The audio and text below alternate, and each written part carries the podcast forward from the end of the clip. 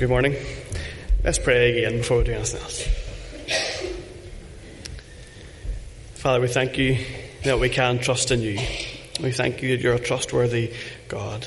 And as we come before you now and, and as we open up your word, uh, we just pray for the, the work of your Holy Spirit. We pray, Lord, we, we, we confess that there are many people in this room with, with many different needs. And Lord, some of us maybe need to be, to be challenged. Some of us need to be challenged out of our, our lethargy or our, our, our sleepiness. Uh, some of us need to be encouraged uh, if we're, we're disheartened. Uh, some of us need to be comforted. And we just trust your Spirit that He will know and, and minister and tend each one of us as, as, we have need. And we, we thank you for Him. And we pray that Jesus would be honoured and, and glorified this morning. In His name we pray. Amen. We're come to the, the concluding ser- uh, sermon in our series on the, the Holy Spirit. And we're thinking this, this week about, thought all about what it means to, who the Holy Spirit is, and something of what it means to, to walk in and with the Spirit. And as we come to, to the end of our series, we come to a, a really end on a, on a challenge of what the Bible says about resisting the Spirit's work in our lives. Um, we, if we know a little bit more now of who the Spirit is and, and how He works, uh, but are we listening? Are we listening? Are we responding to the work of the Spirit? I want to read two, two passages as we begin our, our, our, our, time in the Word. First one in Ephesians, Ephesians chapter 4. If you go to Ephesians chapter 4 and verse 29. Ephesians chapter 4 and verse 29. This is God's Word. Do not let any unwholesome talk come out of your mouths but only what is helpful for building others up according to their needs, that it may benefit those who listen. And do not grieve the Holy Spirit of God, with whom you are sealed for the day of redemption. Get rid of all bitterness, rage, and anger, brawling and slander, along with every form of malice. Be kind and compassionate to one another, forgiving each other, just as in Christ God forgave you. And if you turn over to the book of Hebrews, Hebrews chapter 3, just a few books forward. Hebrews chapter 3 and verse 7. Hebrews 3 and verse 7. So, as the Holy Spirit says, Today, if you hear his voice, do not harden your hearts as you did in the rebellion during the time of testing in the wilderness where your ancestors tested and tried me, though for forty years they saw what I did. That is why I was angry with that generation. I said, Their hearts are always going astray, and they have not known my ways. So I declared an oath in, in my anger, They shall never enter my rest. See to it, brothers and sisters, that none of you has a sinful, unbelieving heart that turns away from the living God. Think for, for every marriage to, to be to be possible, to become a reality, and to function, there's two fundamental questions that every every marriage needs. And the first one, I think, is the most most obvious one. First question that needs to be asked for a marriage to happen is, "Will you marry me?" Uh, that's a question I asked uh, Naomi in a beautiful sunset Ramore Head in Portrush. Got down on one knee. "Will you marry me?" And, and thankfully, for some reason, the answer was, was yes. And that made the, the marriage possible. But then, for the marriage to function, there's another question that has to be asked and answered many, many, many times. And was one time, a, and i have already asked forgiveness for Naomi for, for telling this story, but it reflects more badly on me than it does, it does of her.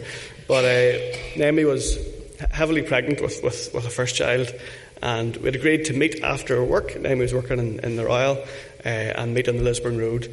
And Naomi, in her nursing uniform, said, called ahead and said, bring a change of, bring a change of clothes. So I said, ah, no problem, no problem. Looking forward to, to getting out, uh, doing something in the evening. Met uh, over in Lisburn Road. Naomi said, did you bring the clothes? I thought I'm a great husband. I remembered to bring the clothes, didn't forget, and handed her a pair of jeans. And Naomi looks at the jeans, pair, a pair of skinny jeans um, for a woman who's just about to give birth. Uh, okay, not great. And then, um, so, but very gracious. She said, oh, well, that's okay. Well, at least I can put the top on and I can wear the top, the top I brought. And she got the top out and it was basically a pajama top.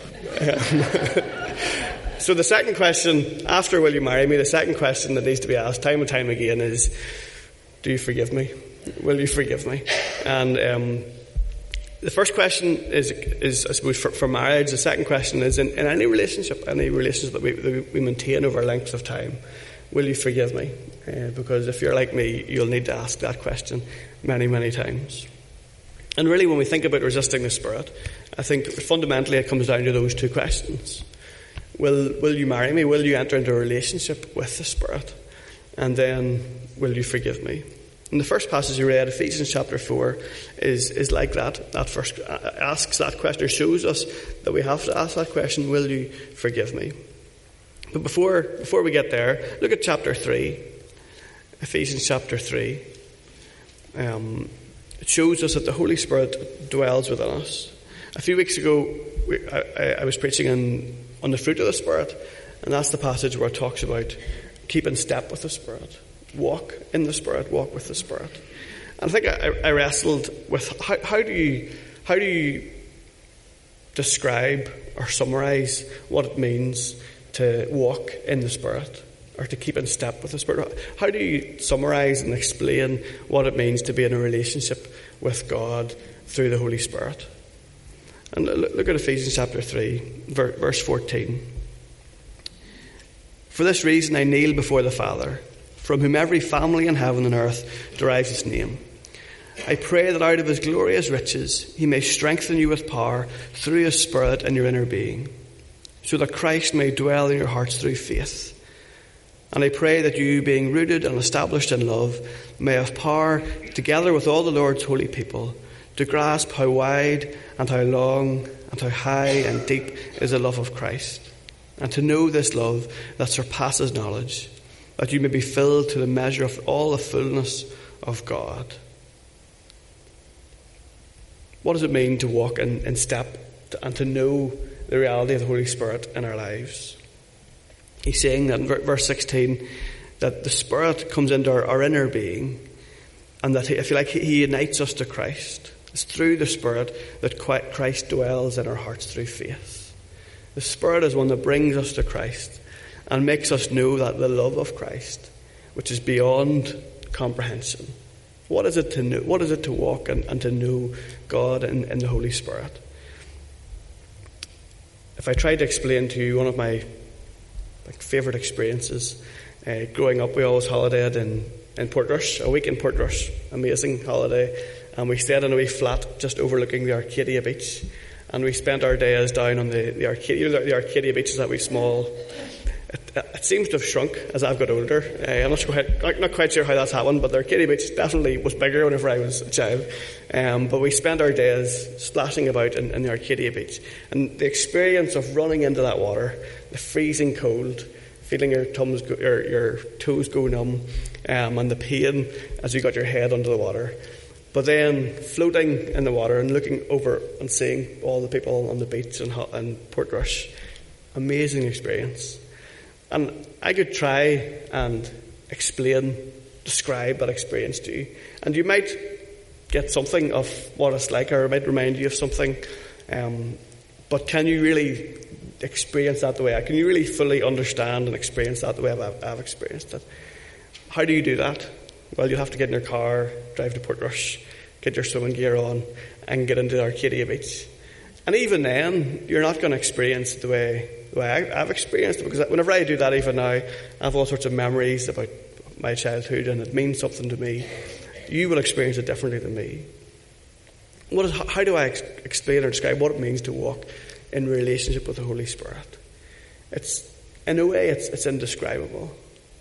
And why? Because it's, it's it is a relationship. Or if, if you try, try to describe or explain a loving relationship with a, a parent or a spouse or a friend. Try and, try and put that into words and explain to me and get me to feel what that means, what that's like. Could you do it? You could try, you might do, do a good job of it. But I'm never going to experience and know what that means, what that really, really is like for you, because it's a relationship with another person. And whenever it comes to, to our, our, relationship with the Holy Spirit, it's, a, it's in a way it's impossible to to explain, describe. On one level, because God is, is infinite, we can never exhaust Him. And also because it's a relationship with another person. And I love what, what Paul says in, that, in, in Ephesians 3. He says that he prays for them to grasp how wide and long and high and deep is the love of Christ, to know this love that surpasses knowledge. So he's asking, praying for them, they would know, know more of this, this love, but the love is beyond knowledge. It's like trying to pour the ocean into a, a tiny cup. It can't, it just can't grasp, it can't f- contain it all. And so with us, we can't grasp, can't contain what it is to, to really know and, and love, know and love our Creator through the Holy Spirit. And so we, we can't describe it, we can't fully get our heads around this relationship, that we're in this relationship with God. The Spirit dwells in us. So then he comes on to Ephesians chapter 4. And then in, in so Paul's letters, usually the first half of the letters, he gives us doctrine of what explains who God is, who Christ is, what God has done for us. And in the second half of the letters, it's teaching what, what how it affects our lives. And in chapter 4, he's, he's giving them some instructions about just how to live, how to conduct ourselves as believers. And he says in verse 29, do not let any, of chapter 4, do not let any unwholesome talk come out of your mouths, but only what is helpful for building others up according to their needs, that it may benefit those who listen. So he's talking about our speech, that when we, when we, when we talk to and about other people, let it be helpful, let it be edifying. And if you like, another way of saying that in verse 30, and do not grieve the Holy Spirit of God, with whom you were sealed for the day of redemption. Do not grieve the Holy Spirit. And so when it, when it comes to talk about what it means to live a, a, a godly, God honouring life, a way of saying that is do not grieve the Holy Spirit. And so he's saying in, in our lives, as Christian lives if God, the Holy Spirit dwells in us. Paul doesn't say, well, here, here's a list of rules, and just keep those. And if you do those things, you can tick those things off. Well, then you'll be a, you'll be a, a good little Christian, and you'll be great. Whenever he comes to speaking about what it means to, to honour and to obey God, he says, what, What's it like to, to, to, to, not do that? What's it like to, to not honour and to, to disobey God? Well, it's like grieving the Holy Spirit. It's like grieving a person. If the Holy Spirit is this reality in our lives, it shows us, reveals us the love of Christ and is with us and in us and is beyond comprehension, beyond explanation. He's saying, well, whenever you talk about someone else and you use words that are, are hurtful and you try to tear people down and, and build yourself up, it's not just that you've, you've broken some abstract law or a rule in, in heaven. He's saying what you've done is you've, you've grieved the Holy Spirit within your heart. Because we have God living inside of us. And we and the people around us are made in the image of God. And he's particularly talking about, about our relationship with other believers. Those are people who are, made in the image of God, people for whom Christ died, and people who the Holy Spirit dwells in them. And he's saying then for us to go around and, and, and criticize and to puff ourselves up and to hurt other people, to sin against God, it's, it's not just breaking a, a command or a rule, it's actually grieving God Himself in our hearts. People for whom Christ died. There are people who think of God as, as being so uh, abstract, and God is, is unchangeable, and the Holy, uh, theologians talk about God being immutable, He never changes, and yes. And there are some people who kind of construct a God who is incapable of feeling. He's just kind of like a machine in the sky who we just have to please and do the right thing. And the Bible tells yes, God doesn't change, but the Bible also affirms that God has emotions, God feels, God responds to, to us, how we live. And when we sin against Him, it says that, that we are grieving the Holy Spirit in our hearts. And so, in our, our relationship with God, when we, when we sin, when, when, we, when we mess up, we have to keep coming back and saying, Do you forgive me? Do you forgive me? And the amazing thing is, he says, Do not grieve the Holy Spirit, but then he adds, with whom you were sealed for the day of redemption. With whom you were sealed for the day of redemption. So he's not saying that, well, if you grieve the Holy Spirit, he will be like somebody who just takes the hump and walks off and, and never comes back again. The relationship's over. But he says if you're a believer, if, you're, if, you, if you've been united to Christ, you've been sealed until the day of redemption. It's like in a marriage, a committed people are in a covenant together, committed to each other. And yes, they will hurt each other. Yes, they will say stupid things. There will be real disagreements. There'll be real rows. But you're in it together. You're united together. You're, you, you forgive each other. And he's saying the Spirit, we've been sealed by the Spirit. So yes, we will grieve him. Yes, we will, we will hurt him. But we say sorry. And we're in a covenant relationship with him. And he forgives us and we, we come back to him. And we can know the grieving of the Spirit, but we can also know what it is to have the joy in the Spirit, to experience forgiveness. So there's the, there's the negative, and there's also the positive. We experience what it is to know and be loved by God we have a reassurance that the Holy Spirit is, is, can be grieved, but He's with us for the long haul. So, as in any relationship, we, we, we come back to Him and we say, we say sorry. So, do not grieve the Holy Spirit. And then, what, is it, what also does it mean as, as, as Christians to, to resist the Holy Spirit? There's another passage in, in 1 Thessalonians 5.19. Um,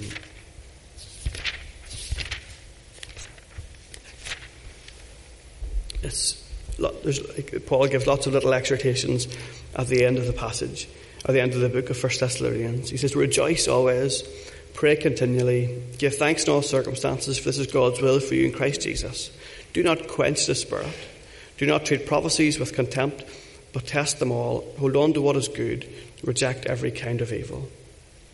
So we can grieve the Spirit as, as individuals, as we rub shoulders with each other. But we can also quench the Holy Spirit. And what does it mean to, to quench the Holy Spirit? I, think the way I, I get my head around it is that quenching the Spirit is basically grieving the Spirit, but doing it as a, as, as a body of believers, doing it as, as a church. Quenching the Holy Spirit is, is when the Spirit is moving amongst us and in us, and we, we say, yeah, th- thanks, but no thanks. We'll just we'll, we'll, not we'll not bother with that. We'll not we'll not worry about that. If God is moving in us, and we turn away from it, turn a blind eye to it, um, n- not turning away from God, but turning away from a particular movement of the Spirit within our church. So, what if in our church on a Sunday morning we're worshipping together and someone is really moved and wants to put their hands up and wants to really embrace what it is to worship God and show that publicly. do we look at that person and go, mm, look at him, look at her, who does, he, who does he think she is, who does she think she is? Or do we rejoice that God is moving in someone and moved them to, to express their, their love of God and, and their worship? Or do we maybe quench the spirit and we because we like to be more um, prim and proper we, we, we reject what God's doing in someone else's heart. What if God moved in our, in our community, in our town, brought people into our church who were, who were different from us, who were maybe culturally, socially, nationally different, maybe spoke different language, or they dress and act differently from our largely middle class church? What if God did something and, and all of a sudden we weren't as comfortable in, in, on a Sunday morning? Would we say, oh, I liked things the way they were?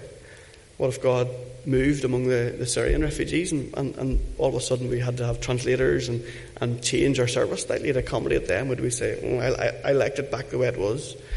Would we say, God is doing something, rejoice? It maybe makes me uncomfortable, makes it different. But amazing, God's Spirit is moving.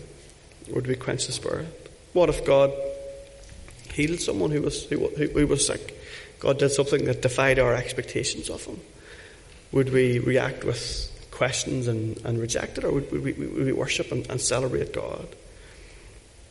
As individuals and as churches, we need to listen to listen to the Spirit's voice that we don't grieve Him as, as individuals or quench the Spirit as He moves and works in our church. So that, that's thinking of, of, of believers as Christians. But then, turning back to Hebrews chapter 3. Hebrews chapter 3. And I feel like there's ways for, for believers to resist the work of the Holy Spirit. Grieving the Spirit, quenching the Spirit, or lying to the Spirit. That's the Ananias and Sapphira passage in, in Acts. But then also for people who, who, do, who, who aren't in that covenant, if like marriage relationship with the Holy Spirit, it's possible for them to, to, to resist the work of the Spirit as well. Blaspheming the Spirit, insulting the Spirit, resisting the Spirit. And if you go to Hebrews chapter 3, I always find this a really sobering, challenging uh, passage. Quoting from Psalm 95, the, the writer of the Hebrew says, Today, well, he says, so as the Holy Spirit says, so this is the Holy Spirit speaking to, the, to, to, to us and to all who, who hear these words. Today, if you hear his voice, do not harden your hearts as you did in the rebellion during the time of testing in the wilderness, where your ancestor tested and tried me. For 40 days, they, 40 years, they saw what I did. That was why I was angry with that generation. I said, Their hearts are always going astray, and they have not known my ways. So I declared an oath in my anger, They shall never enter my rest. Today, if you hear his voice, do not harden your hearts. The Holy Spirit speaks to us, to each one of us here this morning, under the sound of, of, of God's word. If you hear his voice, do not harden your hearts. And this passage is warning people from, from falling away. Verse uh, 16 Who were they who heard and rebelled? Were they not all those Moses led out of Egypt? So these weren't people who were strangers to, to God's word or strangers to, to, to, to, to um, the message. They're people who, who had been led out of Egypt, went through the Red Sea, saw all that, and perhaps even thought that they were part of God's, God's covenant community, and yet in the wilderness, when they were tested and tried, they just fell away. They stopped listening to God's voice. So God says to us this morning, whoever we are, whatever stage we are at or we think we're at, today, if you hear his voice, do not harden your hearts. Maybe you have, have had a conversion experience. Maybe you've walked with God. But the passage is saying today, if you hear his voice, do not harden your hearts. If you walk away, even if you've had those experiences in the past, if you walk away, in verse 12, see to it, brothers and sisters, that none of, none of you has a sinful, un, unbelieving heart that turns away from the living God. We can resist the Holy Spirit and turn away from God Himself. I wonder, is that you this morning? Have you been resisting the Spirit speaking into your heart? Are you in danger of turning away from the living God? Well, come back to Him. Um, come back to Him. Come back to, to, to Christ. And then there are those who, who reject Him completely. And we don't have, have time to, to, get into it, but there are passages in the New Testament that talk about the, the unpardonable sin or the unforgivable sin, uh, blasphemy of the Holy Spirit. In Mark chapter 3, Jesus said, Truly I say to you, all sins will be forgiven the children of man, and whatever blasphemies they utter, but whoever blasphemes against the Holy Spirit never has forgiveness, but is guilty of an eternal sin. Sometimes people get very anxious about have they committed this very particular sin that are they incapable of ever being being forgiven? What does it mean to, to commit the, the unpardonable sin? We don't have time to get to get into in detail but one sentence from a, from a commentator uh, helps me. He says the, the, the unforgivable sin is a state of willful determined opposition to the present power of the Holy Spirit. A state of willful determined opposition to the present power of the Holy Spirit. So if you feel the Holy Spirit and know the Holy Spirit is working in your heart and drawing you to, to, to Christ, if I said that in Christ, grieving the Spirit is saying, I'm sorry, in a marriage, which we have to say lots and lots of times, outside of Christ, resisting the Holy Spirit, is the fiance down on one knee, holding up the ring, saying, Will you marry me? And maybe this morning the Spirit is holding forth Christ to you this morning and saying, Come to Christ, be united to Him, come and know forgiveness, know the experience of what it is to be in Him, and know the forgiveness of God, relationship with God, holding forth Christ to you this morning. And there's no middle ground, there's only yes, I do, I will, or there's no. And so, what the, I think the, the blasphemy of the, the unpardonable sin is to, to hear and to see the Spirit holding Christ forth to you and to say, No, thank you. I'm better off by myself. And in rejecting Christ, you said no to him. And Christ, in effect, says no then to you. And so maybe this morning you're here, your Holy Spirit is holding Christ forth to you. And will you continue in a state of willful, determined opposition to the present power of the Holy Spirit? Will you respond saying, Yes, I will enter into a relationship with Him and, and know Him now and for eternity? So, wherever you are in our relationship with God, maybe we, for you this morning is coming back and saying, I'm sorry yet again for the umpteenth time today, never mind this week or, or in your walk with, G- with Jesus.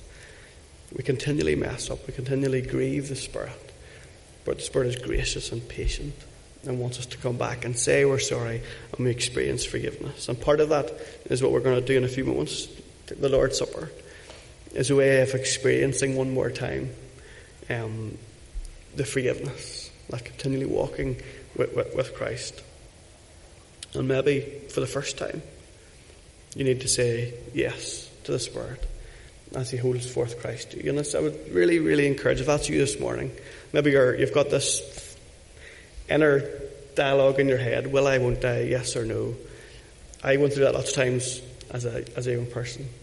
The worst thing you can do is just put that off. You know, Genesis says the Spirit of God will not strive with man forever. Don't just put it off. Respond to Him and talk to someone about it.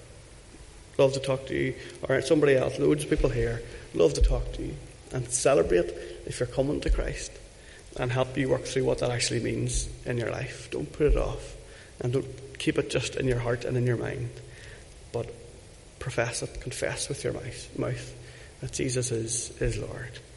Let's pray.